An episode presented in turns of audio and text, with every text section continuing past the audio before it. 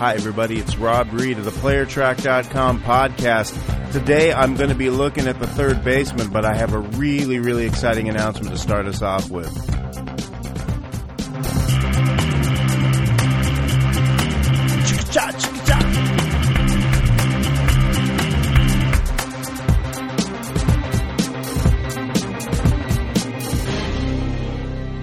Welcome back to the PlayerTrack.com podcast. Number one, the, thir- uh, the first thing that I am most excited about this week, folks, is I have finally perfected the overall rankings. As I promised you in the last podcast, I have now done it so that the overall rankings system that we have at PlayerTrack, which used to be standard 5 5 only, is now whatever you want it to be based on the categories that we have under hitters and pitchers.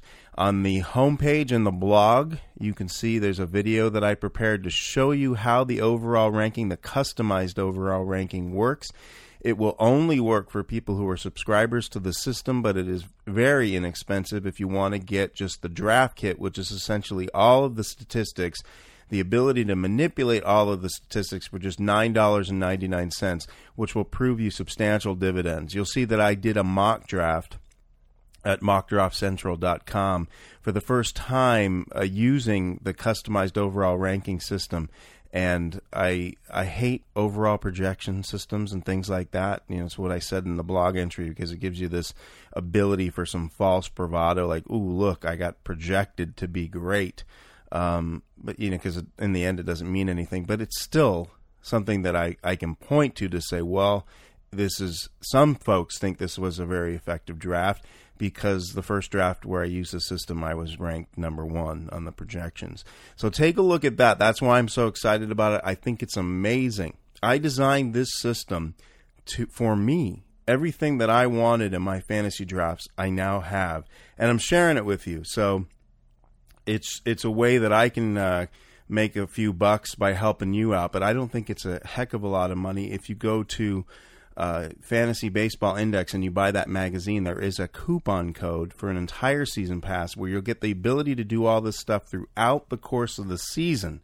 Starting on their updates on May 1st, June 1st, the All Star break, August 1st and then September 1st. So throughout the season, you can see players who are underperforming. And a part of this podcast, probably substantial part of this podcast, is my analysis of the in season rankings as we go along. So you would be able to help me help you, and you would help help me as well in your comments if we all are joining the system together. And I see that there's finally some competition but huge competition at MLB.com actually with Bloomberg. Uh, who I guess does news and weather. I don't know what they do, and I don't know what they allege this proprietary system is. But I think they're trying to do the same thing that PlayerTrack does, and the reality is they're charging, you know, double at least double. And I believe that PlayerTrack does a lot more for you. So you definitely want to check that out. And since I've made that announcement, uh, now let's go to take a look at the third baseman. I'll be looking at the top 10 third basemen in all of baseball under proration this week uh, with a minimum 20 games played, a minimum of, let's say, 100 at bats this time. Standard 5 5. We start off the list with a well known player if you're a Boston fan who will be playing primarily first base, but believe it or not, comes ahead of number two, Alex Rodriguez. I'm talking about Kevin Youkilis. Kevin Youkilis had his huge breakout year last year where he was the 13th ranked overall first baseman in uh, all of baseball under proration in 2007, which was decent. He was an overall prorated player track rank of 99, so he was a top 100 player as of 2007. The greatest thing about him is the thing that you would read in, in the old book Moneyball that everyone likes to talk about that occasionally I will reference, which is simply that he has the ability to get on base. He's so great at doing that. And so his peripheral statistics, in particular, his runs. You know, the more times somebody can get on base, the more they're available to get knocked in. And Alex Rodriguez, who comes at number two, was in more of a position to knock runs in than Youkilis, who has a great supporting cast to bring bring him in when he walks. Last season, Youkilis had a non base percentage of 400. He had seven R, uh, sorry, seven stolen bases, which I believe could be a career high. This uh, counts since 2004, uh, when Youkilis had uh, 208. That's what player track looks like. 208 at bats. He Youkilis had 79 2005 and I think that's around the time that he came up. So a career high in stolen bases, where he was only thrown out two times. The weird thing is, in 2008, he had eight attempts and was thrown out five times with only three stolen bases. So we can probably look at between seven and ten attempts. I think anywhere between uh, two to five stolen bases is uh, a done deal, and anything above that is gravy. I, I wouldn't expect more. I, I, he's not going to be a running threat, that's for sure. Um, and the fact that he had seven stolen bases last year might make some folks think, but he's he's not much of, of a speedster running threat. Had one triple last year. What he did have though in 491 at bats, 27 home runs. In 538 at bats in 2008, 29 home runs. There is the potential for 30 home runs here, which is certainly making him very special too. Why does Youk rank higher than Alex Rodriguez? Well, let's compare their uh, their rankings for the standard five five. Youkilis had a 305 batting average with Alex Rodriguez's 286. There were 11 players at the third base spot who come between them in that category. Uh, Alex Rodriguez was second out of the 60 players that come up in this result. Youkilis was fifth in RBI. In runs, Youkilis was the number one third baseman in all of baseball under proration. With the 491 at bats, with a full uh, season, he had, if I was counting off the top of my head, looks like he had 143 games. There were 19 games that he didn't play in the season. If he had the, uh, those additional 19 games, that run number would have been, you know, very nice. Alex Rodriguez only had 78 runs scored last year. That's one of those difficult things, but realize, I mean, everyone realizes that Alex Rodriguez is more of a run uh, run producer rather than a run scorer. And we'll take a look at that a little bit more uh, later. Each of these guys had a, a, a strikeout to walk rate of one flat. They're just very good, very good players. Uh, there's no doubt about that. I think that Alex Rodriguez is probably going to be the American League MVP uh, for fantasy purposes this coming year. That's what I said and uh, I'm on the record in Fantasy Baseball Index of saying that. But Kevin Youkilis will be up there. Uh, that's the reality. His ability to get an extra base hit is not that much different than Alex Rodriguez. Alex Rodriguez's isolated power is 245. Youk's was 242.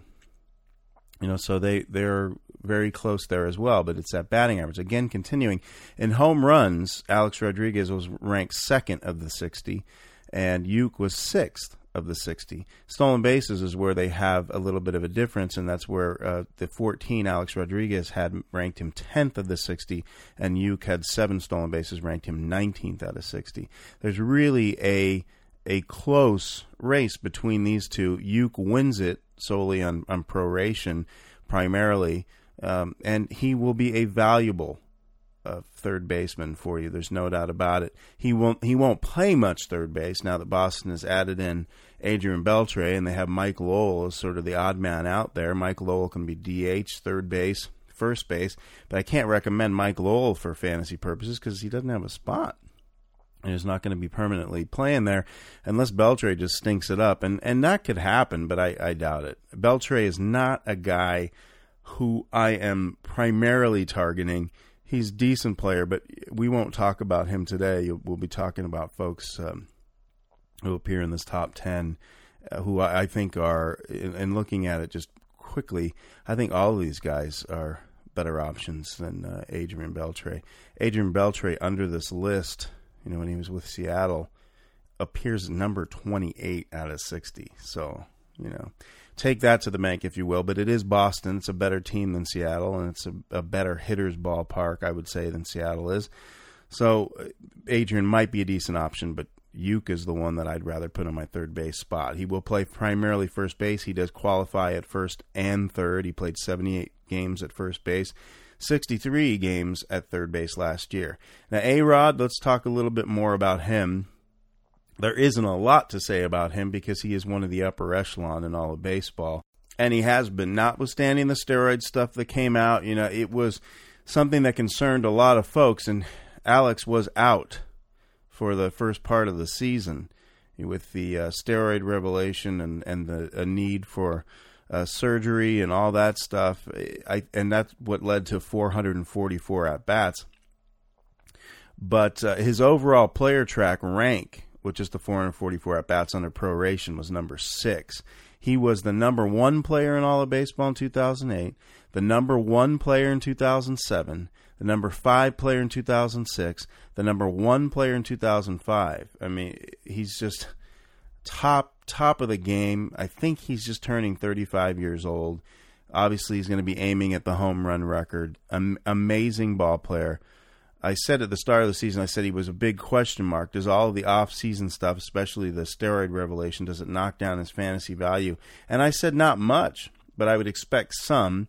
Because the thing I was concerned about is is he was a type that thrives on a good reputation, and I wondered if all of the stuff gets in his head, especially when opposition fans start Barry Bondsing him with the roid stuff.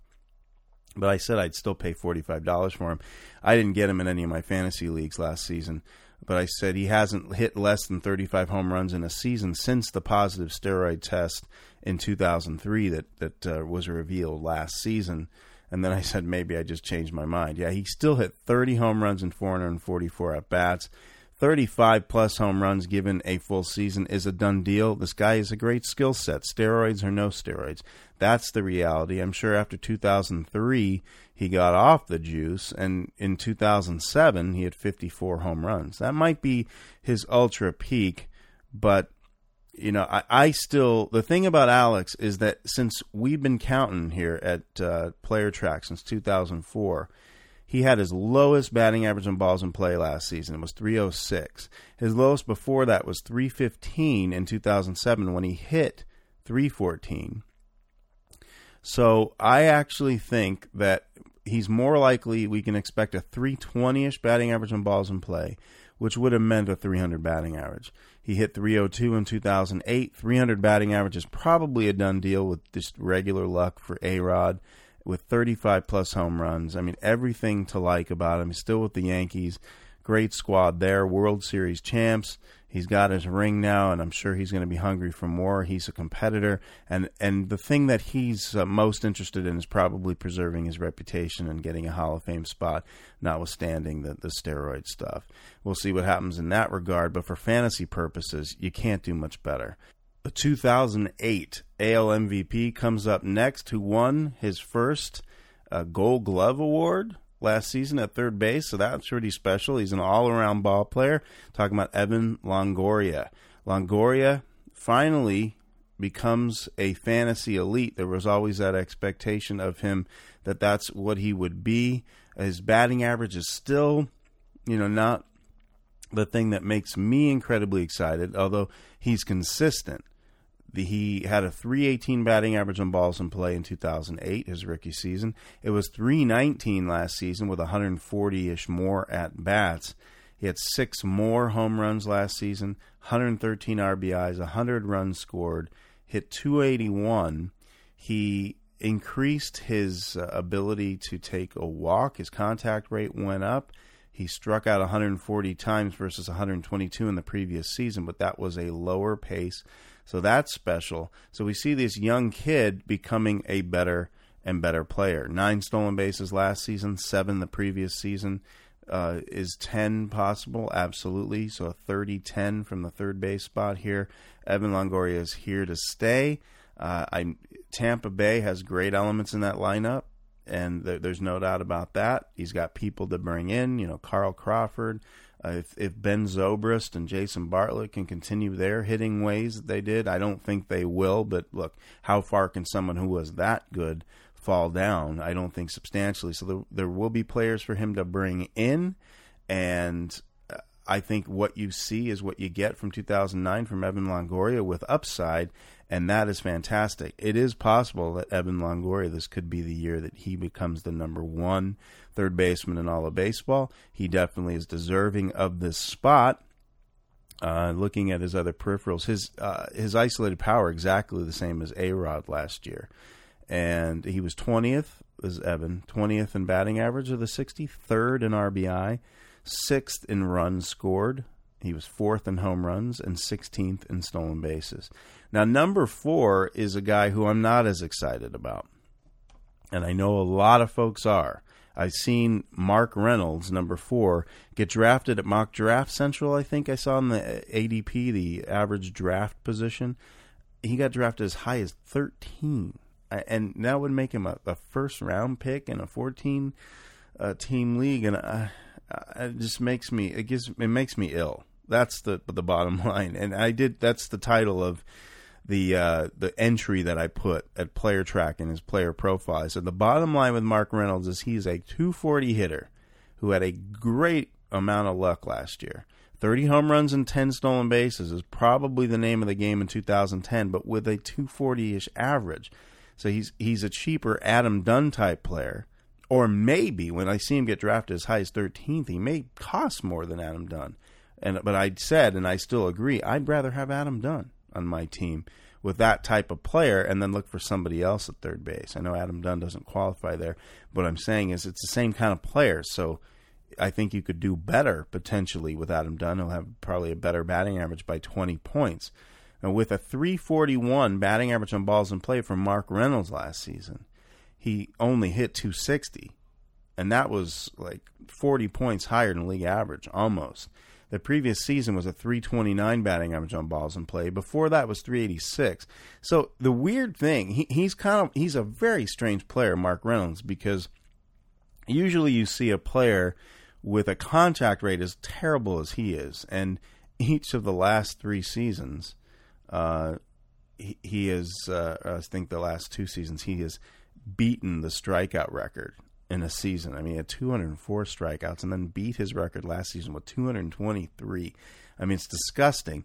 And why it bothers me so much is the fact that then you know every time he's going up there, he's looking to hit a home run. Every single time. He's not looking to do anything else. He's not looking to get it through the hole. He's not looking to bring in a player. He's not looking to, to move players up a spot. He's thinking long ball. And that's why he's swinging and missing a lot.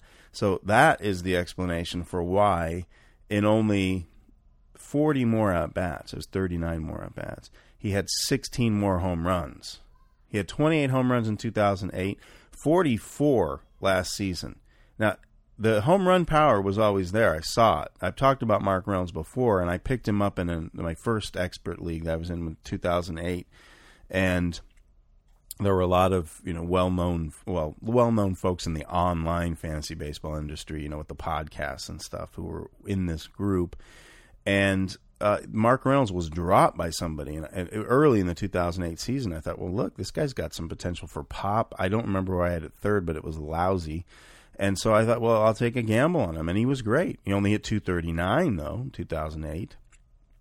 You know that was that was a problem uh, certainly it hurt, hurt me substantially there, but he gave me a lot of pop, and he will give any team a lot of pop. Is it going to be 44 home runs again? I'm not convinced because I think he's going to. Uh, I don't know if the wind was blown right, but his batting average on balls in play was too high, too high, and his contact rate is too low for me to have great expectation. I I think that a 20 point drop in batting average is entirely reasonable. The other thing that is a big question mark is how somebody can go from 11 stolen bases to 24.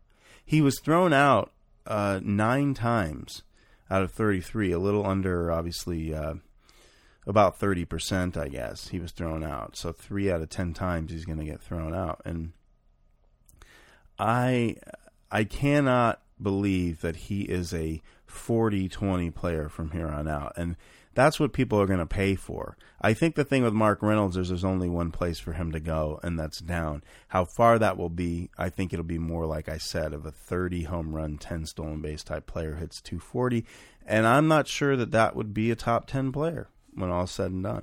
Somebody who will be a top 10 player who suffered from injury last year and may be forgotten in some of your leagues. So don't forget about him. And you could hold out and wait and watch other players take somebody like Mark Reynolds while you wait to get Aramis Ramirez.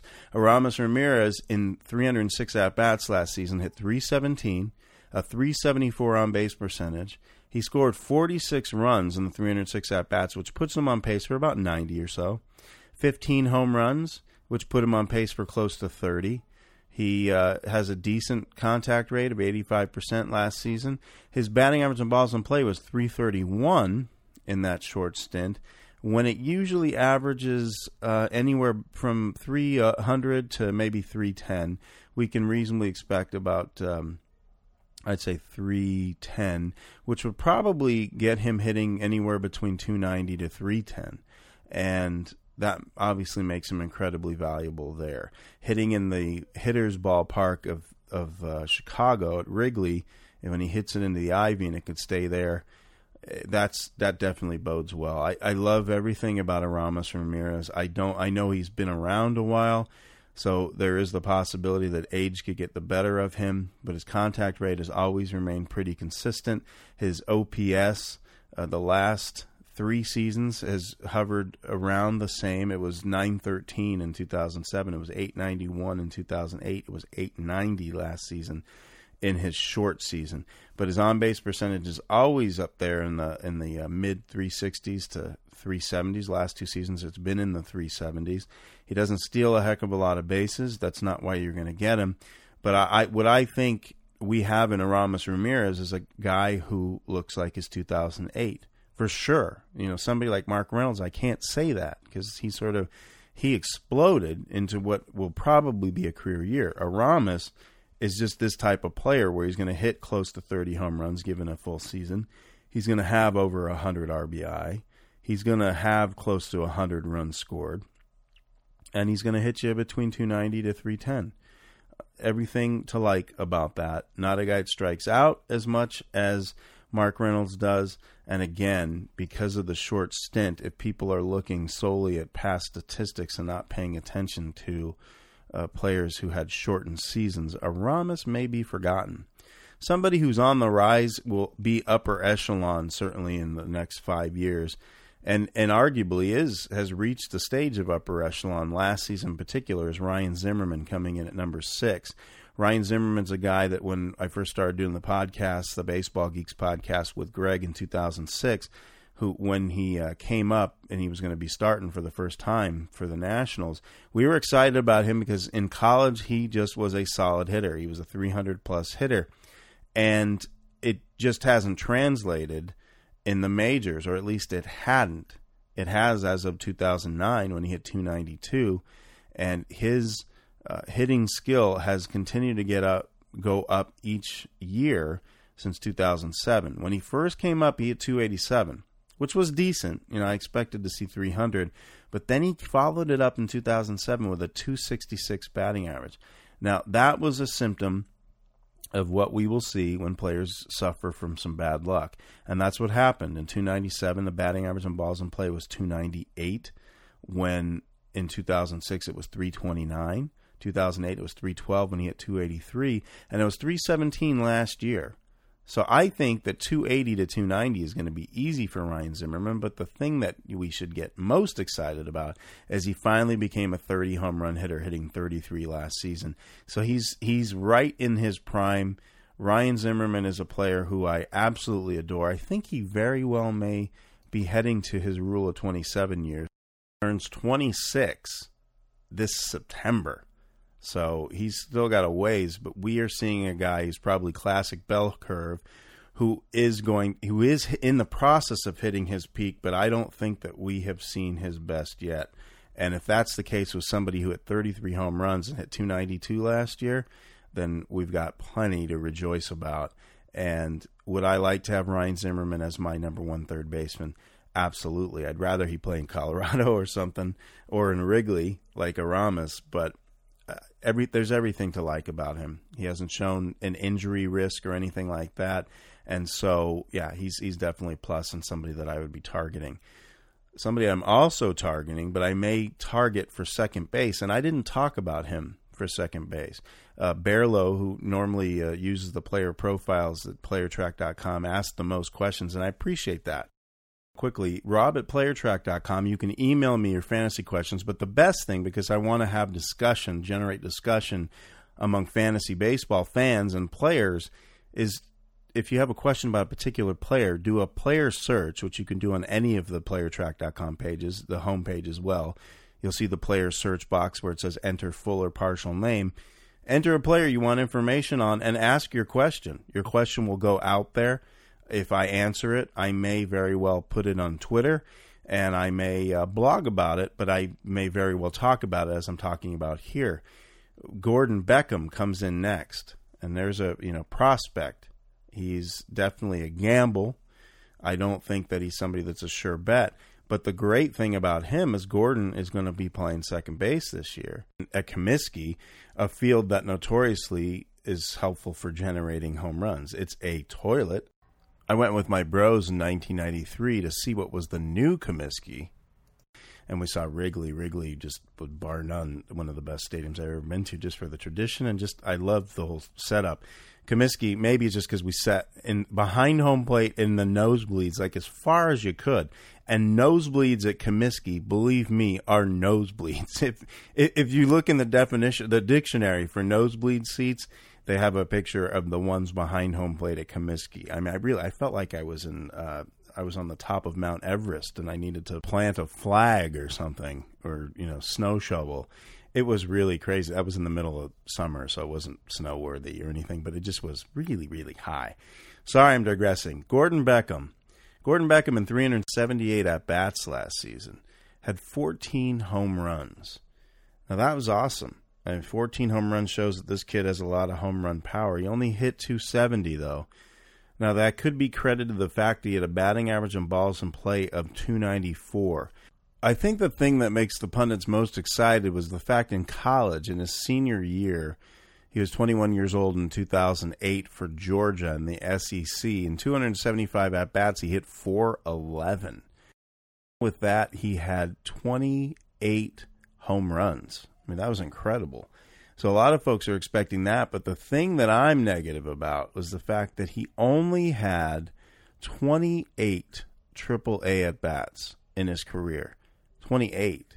In the few brief, uh, they call it two seasons, but it was only 233 at bats. He hit 322 with a 375 on base percentage. So you can see why folks are getting excited about him, but only 378 major league at bats to be concerned about. It's not a done deal, folks. And he's only 23 years old.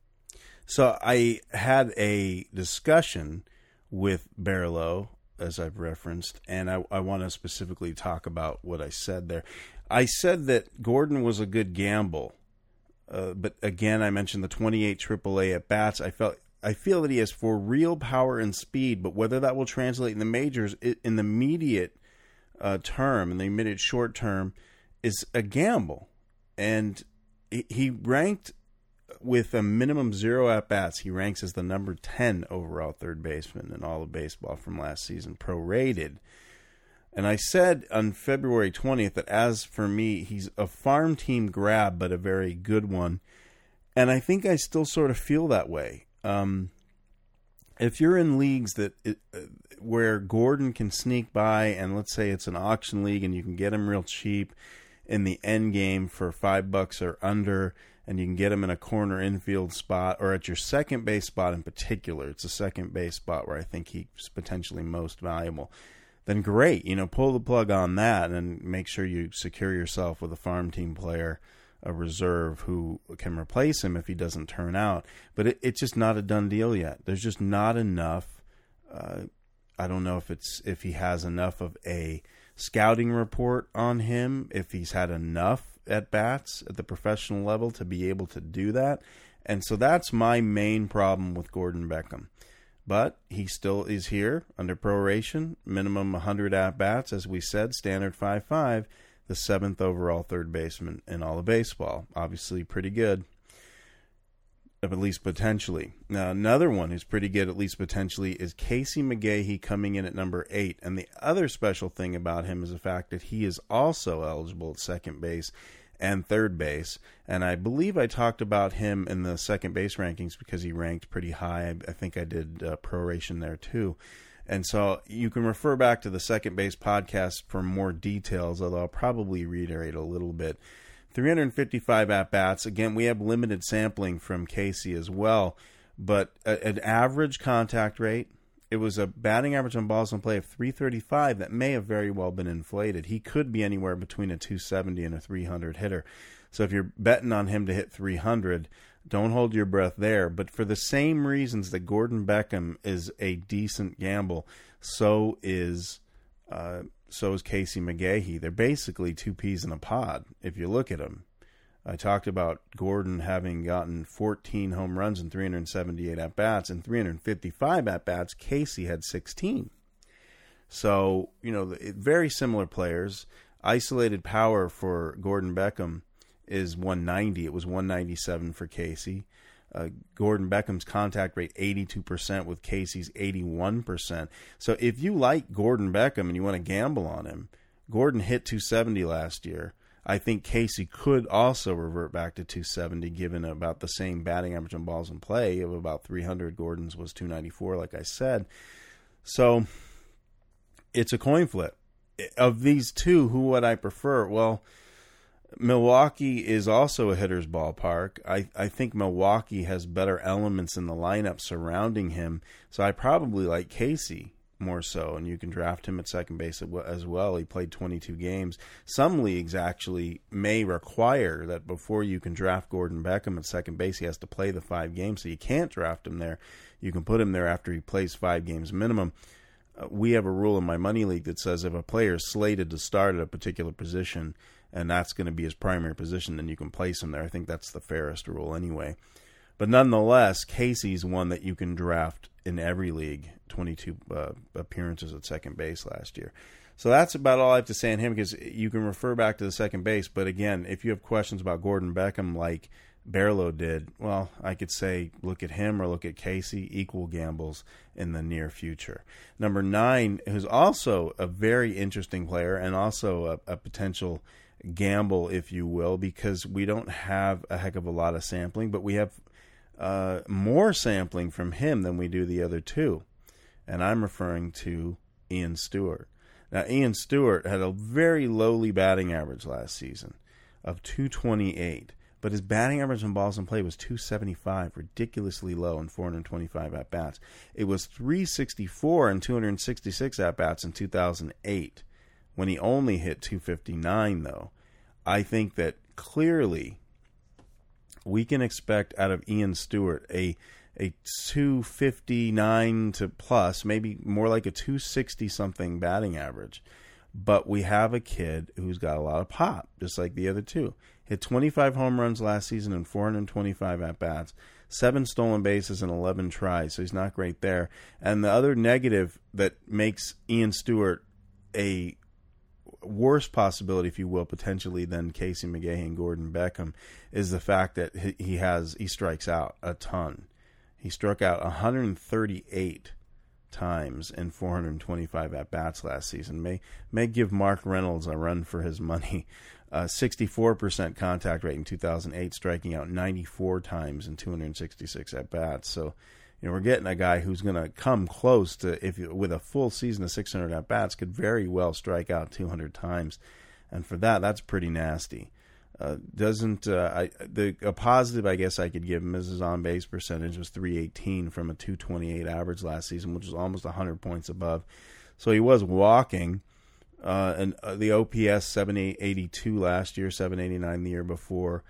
He had uh, 11 starts at third base in 2007, 43 at bats when he hit 209. But we can't generate any uh, thoughts about that, really, I don't think.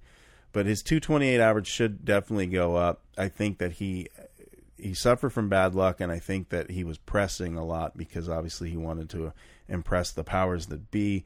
The ultimate uh, thing with Ian is how much playing time he's going to get. And looking at the Colorado Rocky depth chart,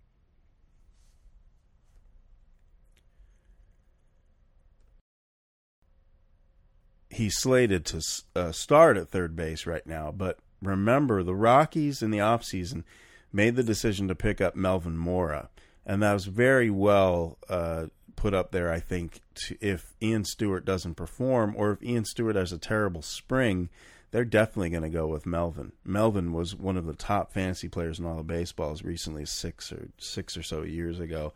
Definitely on the downside of his bell curve, on the downside of his career, but it makes Ian Stewart a much less attractive ball player in terms because he's not going to get the playing time potentially. So you have to monitor spring. I think that the Colorado will be looking carefully as well. And if Ian Stewart, when all is said and done, doesn't get the starting gig, then you you've got a bust. And that's probably why I'm not going to aim for Ian Stewart at least at this point in time. But he is worth at least noting right now and thinking about. Uh, I'm trying to look and see uh, on the fly right now what his age is. His birthday is uh, April 5th, 2005. So he's only turning 24, 25 this year. We've still uh, got many years of Major League Baseball left in Ian Stewart. And it could be that Mora will be a positive influence for him, teach him a little bit about being a third baseman. And we can hope for good things for him. But with Melvin Mora in the mix, it's probably too big of a gamble. And considering Beckham and McGehee and Stewart as a a, a three, uh, a group of three who are potential gambles, he's the last of those three. And I, I don't think I'm pegging him at all, unless, of course, I'm in an NL only league where he's absolutely worth a flyer pick uh, at the end. I think a lot of people will be turned off about the the fact that Mora was signed. But again, you know, second base eligibility, he's not slated in the depth chart that I saw at CBS Sportsline as being in even the top three there at the depth chart. We got Eric Young backing up Clint Barmes and then a guy named Herrera that I don't know anything about. So um, that's about all I'll say on Ian Stewart, but he does, under proration, appear here in the top 10 at number 9, and so that's pretty important. Michael Young comes in at number 10. Michael Young hit 322 last year. Michael Young, I was really gun shy. I did a mock draft, uh, the aforementioned mock draft, where I had the, the best projected rank in, in the entire league. Michael Young appeared at the third base spot, and he's old. He's getting old, and I just couldn't pull the plug on him. I waited. I ended up getting Jorge Cantu and made the decision that Cantu was potentially more valuable than Michael Young would be the 322 batting average, it's one of those scenarios where you attribute it to a batting average on balls in play that's pretty high, 354.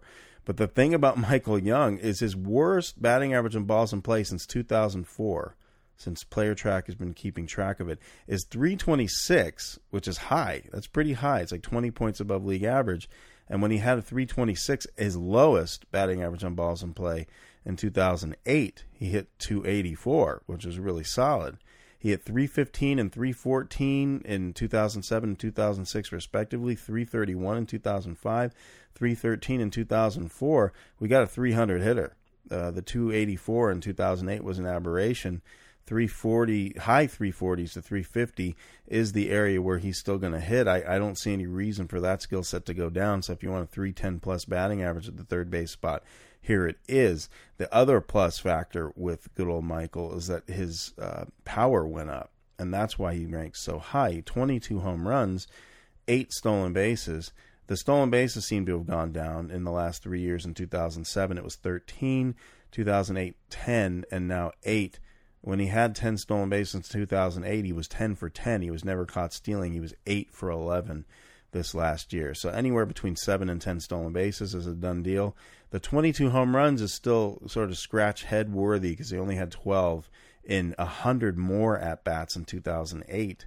So where did those additional 14 come from? And really, if he had another 100 at bats, you figure that he probably was slated to hit another six, uh, or or maybe four. I'll be conservative. So that's 26 home runs versus 12. Where did that additional 14 come from? I, I can't explain it. I don't know. I, I have a feeling if we were to look at his fly ball percentage and how many went over, it was probably abnormally high. And I'll have to double check that. If you'd like to email me at rob@playertrack.com and let me know if, if that's what you found, it's probably a case of luck there that more balls went over uh, than usual. Certainly, you know, he played it in Texas. and I've talked about the bandbox effect there in Arlington many times. We always like to see players in Texas, the Nelson Cruzes of the world, the Chris Davises of the world, you know, the, the things to get excited about there. The, Michael Young, you'll remember last year, trans uh, transferred from third base from shortstop, and that was definitely a successful experiment, at least for purposes of fantasy. I don't know. I pay attention to fantasy, so I don't know what effect that had in terms of his def- defense and all that. But he's going to be starting there for Texas. He is a, you know, the batting average is key with this guy, and he helps to show how deep the third base position is. I like to get power in the third base position, which is why you know, the number 11, I said I was going to talk about top 10, but i am going to skip around because this guy is definitely worthy of discussion. Number 11, David Wright. Now, David Wright, 10 home runs last year. Again, I, I don't know what the Citi Field uh, effect is. The acquisition of Jason Bay will help us make a determination of whether there's something going on in that stadium. I believe I read that center field was brought in five feet. That could have been an urban rumor. I don't know that for certain. Uh, maybe I dreamt it you know, because I'm a David Wright fan and I, I want something to happen to help him get his home runs. But he had a 30, 33 home runs in 2008, dropped 23. Of course, he had 100 fewer at bats. And the thing that, that saved him, that salvaged David Wright, I mean, he wouldn't even appear in the top 30, I don't think. I think Adrian Beltre would have been higher than uh, David Wright if David Wright had his. Uh, the batting average in balls in play of 328 that he had in 2008. Because if he had that, David Wright would have hit 227 last year. And I mean, really, you think that I'm, I'm talking crazy? No, that that's the way batting average in balls in play works. David Wright had the, the highest batting average in balls in play among all players in all of baseball with 150 minimum at bats last year at 400. Every time he put the ball into play, didn't strike out. 40% of the time it went for a hit. That is ridiculously high his previous high is he was 362 in 2007. That was the previous high, and when that was the case, he hit 325. So I'm sorry to say, unless he gets his power back, David Wright could be completely gone. But you know what? I think it's going to happen. David Wright is certainly still of a consideration. He still can come back to those 2008 levels. Do I want to be the guy that's going to take a gamble on that? Well, if I could get David Wright for under $15, then the answer is yes. But I don't think that's going to happen in an auction draft. And I have seen David Wright go. He's still going pretty high. I don't know what his ADP is, his average draft position um, at Mock Draft Central. But I, I, in the mock draft that I did, I think he went by the second round still. So people are still hoping against hope, and this will be the year. This will be the year where we'll determine whether David Wright just all of a sudden just lost it I, I just can't see that. I don't know what the circumstance was, but David Wright's still somebody high on my list. A couple other guys, certainly Pablo Sandoval, everybody's talking about him, and he will go for a lot of money unless you're in a keeper league. And I'm sure you got him relatively cheap last year. He did have some hype last season, and particularly because people thought that he was going to play catcher. He never qualified for catcher throughout the whole year, appearing only three times in most leagues. It's five minimum times I remember I got a, into a debate with uh, a fellow uh, league member in my money league, and he wanted to draft Pablo at catcher. I'm sure glad that I didn't allow that to happen because the expectation was, at least that's what the implication was, that he, it was obvious that he was going to start a catcher, and it wasn't obvious. You got San Francisco, you got Bengie Molina, and uh, I didn't see that they were going to need Pablo to play there. They definitely would need him in the infield there at the third base spot, and that's what happened. He even played 26 times at first base. The acquisition of Aubrey Huff for the Giants is very interesting and, and will be fun to watch. I, I like Aubrey Huff a lot. I think he could break out somebody to think about. Uh, does not qualify at third base, but he might mix and match. I think Aubrey Huff is only first base. I'll have to double check that, or you can correct me, or I'll correct it in the Blog Talk Radio show. But Pablo will be playing third. Uh, Aubrey will be playing first for San Francisco. Great thing about Pablo is he hit 330. A lot of people wondering, well, why would he be so low? Well, under proration, Pablo had more at bats than a lot of the guys I've already talked about, 572. There weren't that he didn't have much higher to go in essence. So under proration, he had the best batting average here at the third base spot with his 330 last season. His RBI total though with 90 was 23rd. His runs scored was the key problem for his value, with 38th out of 60 players here. Home runs, he was ranked 16th out of 60. His stolen bases of five were 29th out of 60. He was thrown out five times, so he's 50% of the time thrown out. I don't think he's going to run that much. But definitely what you see is what you get here, I think, with Pablo. He's a pretty solid player. He showed that in 145 at bats in 2008 when he hit 345, 367 batting average on balls in play, that he had some potential. I thought that was a high batting average on balls in play, but his regression last year, 353, uh, contact rate at 85%, does not strike out that much. He's an excellent hitter, and the power is just extra cream on top of that uh, ice cream sundae. Again, another reference I'm not sure I understand the bat, his on base percentage 386 really nice too that's more conducive for runs but playing on that frisco team that's the big question mark the acquisition of aubrey huff was a plus that i think will benefit him and certainly pablo sandoval is an option that i like a lot as well third base is probably one of the it, with first base is one of the deeper positions Chone Figgins moving to seattle is a good option there, particularly you're looking for stolen bases, which is the key for him, and hitting close to a 300 batting average. Uh, definitely a possibility there. As a LA person, it's sad to see him leave the Angels. He's sort of a staple, but he should do very good things for Seattle. Chipper Jones, finally, he played in 143 games last year, I think it was. Yeah, I, I'm pretty sure that's exactly right. I saw that this morning. Chipper Jones only hit 264. What happened? Well, 291 batting average on balls in play. He's getting old. Uh, he's on the downside. But you know what? He has never been that bad with a batting average and balls in play. The 264 is an aberration. And I can see, as long as Chipper's playing, and I think he will still, I don't. He's probably a few years from retiring just yet. His the power numbers uh, have gone down from yesteryear. Uh, you know, in the in the late 90s, 2000, early 2000s. Since uh, we've been counting here at Player Track, 2004 he hit 30, then 21, then 26, then 29, 22 in 2008, 18 last year. Certainly, injuries the name of the game with him. He, you can expect. Uh, 450 at bats. Maybe that's about what you can hold your breath for with him just seems to always get hurt. But he walks like crazy on base percentage leagues. He's still a must grab, and I still think he's a must grab. This reminds me of Todd Helton. A lot of people turned off on Todd Helton last season because of his 2008 horrifically bad batting average. But again, same with Chipper Jones. That was reflective of his worst batting average on balls in play of at least his more recent career in the last six years, and that will certainly go up.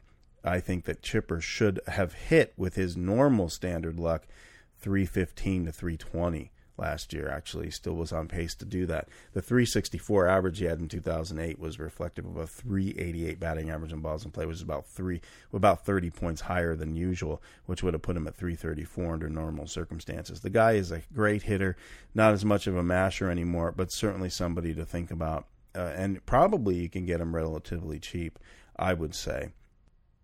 Scouring through the remainder of this list, I see Edwin Encarnacion uh, now with Toronto, and always has been all potential and just hasn't uh, really come to fruition, if you will. Uh, if you look at his player graph, which I'm doing right now at playertrack.com, his prorated ranking has just consistently fallen since 2006. So he has been a disappointment to many, but he hit 26 home runs in 2008 when he hit 251. Last season, a 249 batting average on balls in play. The previous season, 267. But he had 310 batting average on balls in play in 2006 and 323 in 2007. He could be more of a, a low 270s hitter, which would make him very valuable if he can hit 25 plus home runs again and I think that's entirely possible. So watch out for him, particularly in AL only leagues. He would probably be an end game type pick. A lot of people down on him, but he's got the starting gig as of now, and he's definitely somebody that I would take a, a look at, and I think he's worthy of it. If you're looking to fill this position cheap, again, a number another sample of why uh, this position is so deep um, continuing on, looking at a couple other names if I can that I don't want to forget.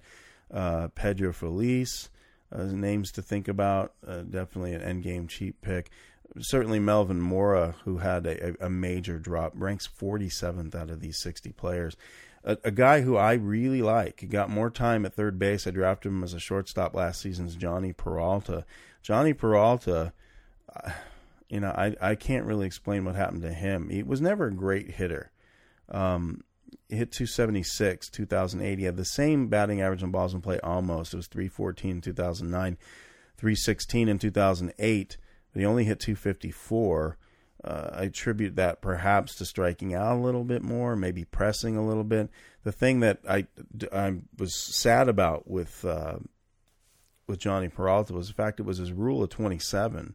He had 23 home runs in 2008, but only had 11 and just a, uh, maybe 20 some odd fewer at bats. And that was a huge drop off. That was a huge disappointment for me. I got him cheap in the end game and thought, wow, I got 20 home runs easy for cheap. And getting 11 at the third base spot was, I think I got him as a middle infielder, actually, or a corner infielder, sorry. That was a real killer for me. The the fact that he turned 27 last year, though, you know, it's the the year after Rule of 27. He could still be peaking, and could definitely be somebody worth your while. So I'm going to stop now. That leaves about eight or so minutes to go in the Blog Talk Radio program. If you have any questions, you can call. I'm going to give the number as soon as I come on live. I thank you again for listening. Player Track is available for you. It has the Nix tool and and all these various tools, the overall ranking that includes hitters and pitchers that I described earlier in this podcast, that I believe is the best fantasy draft tool on the market. And I don't just say that because I'm tooting my own horn. I say that because I designed a website, I designed a system that I wished that I had. This is what I felt in, in 2004 and it has worked consistently for me throughout the years.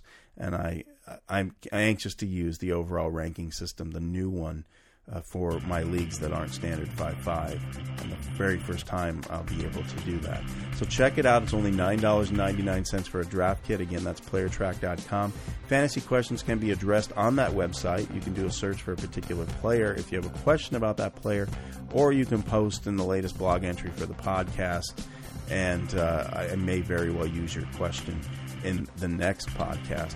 Thank you for listening. I'm Rob Reed of PlayerTrack.com and BaseballGeeks.com. I will be seeing you next week where I'm going to be talking about the catchers.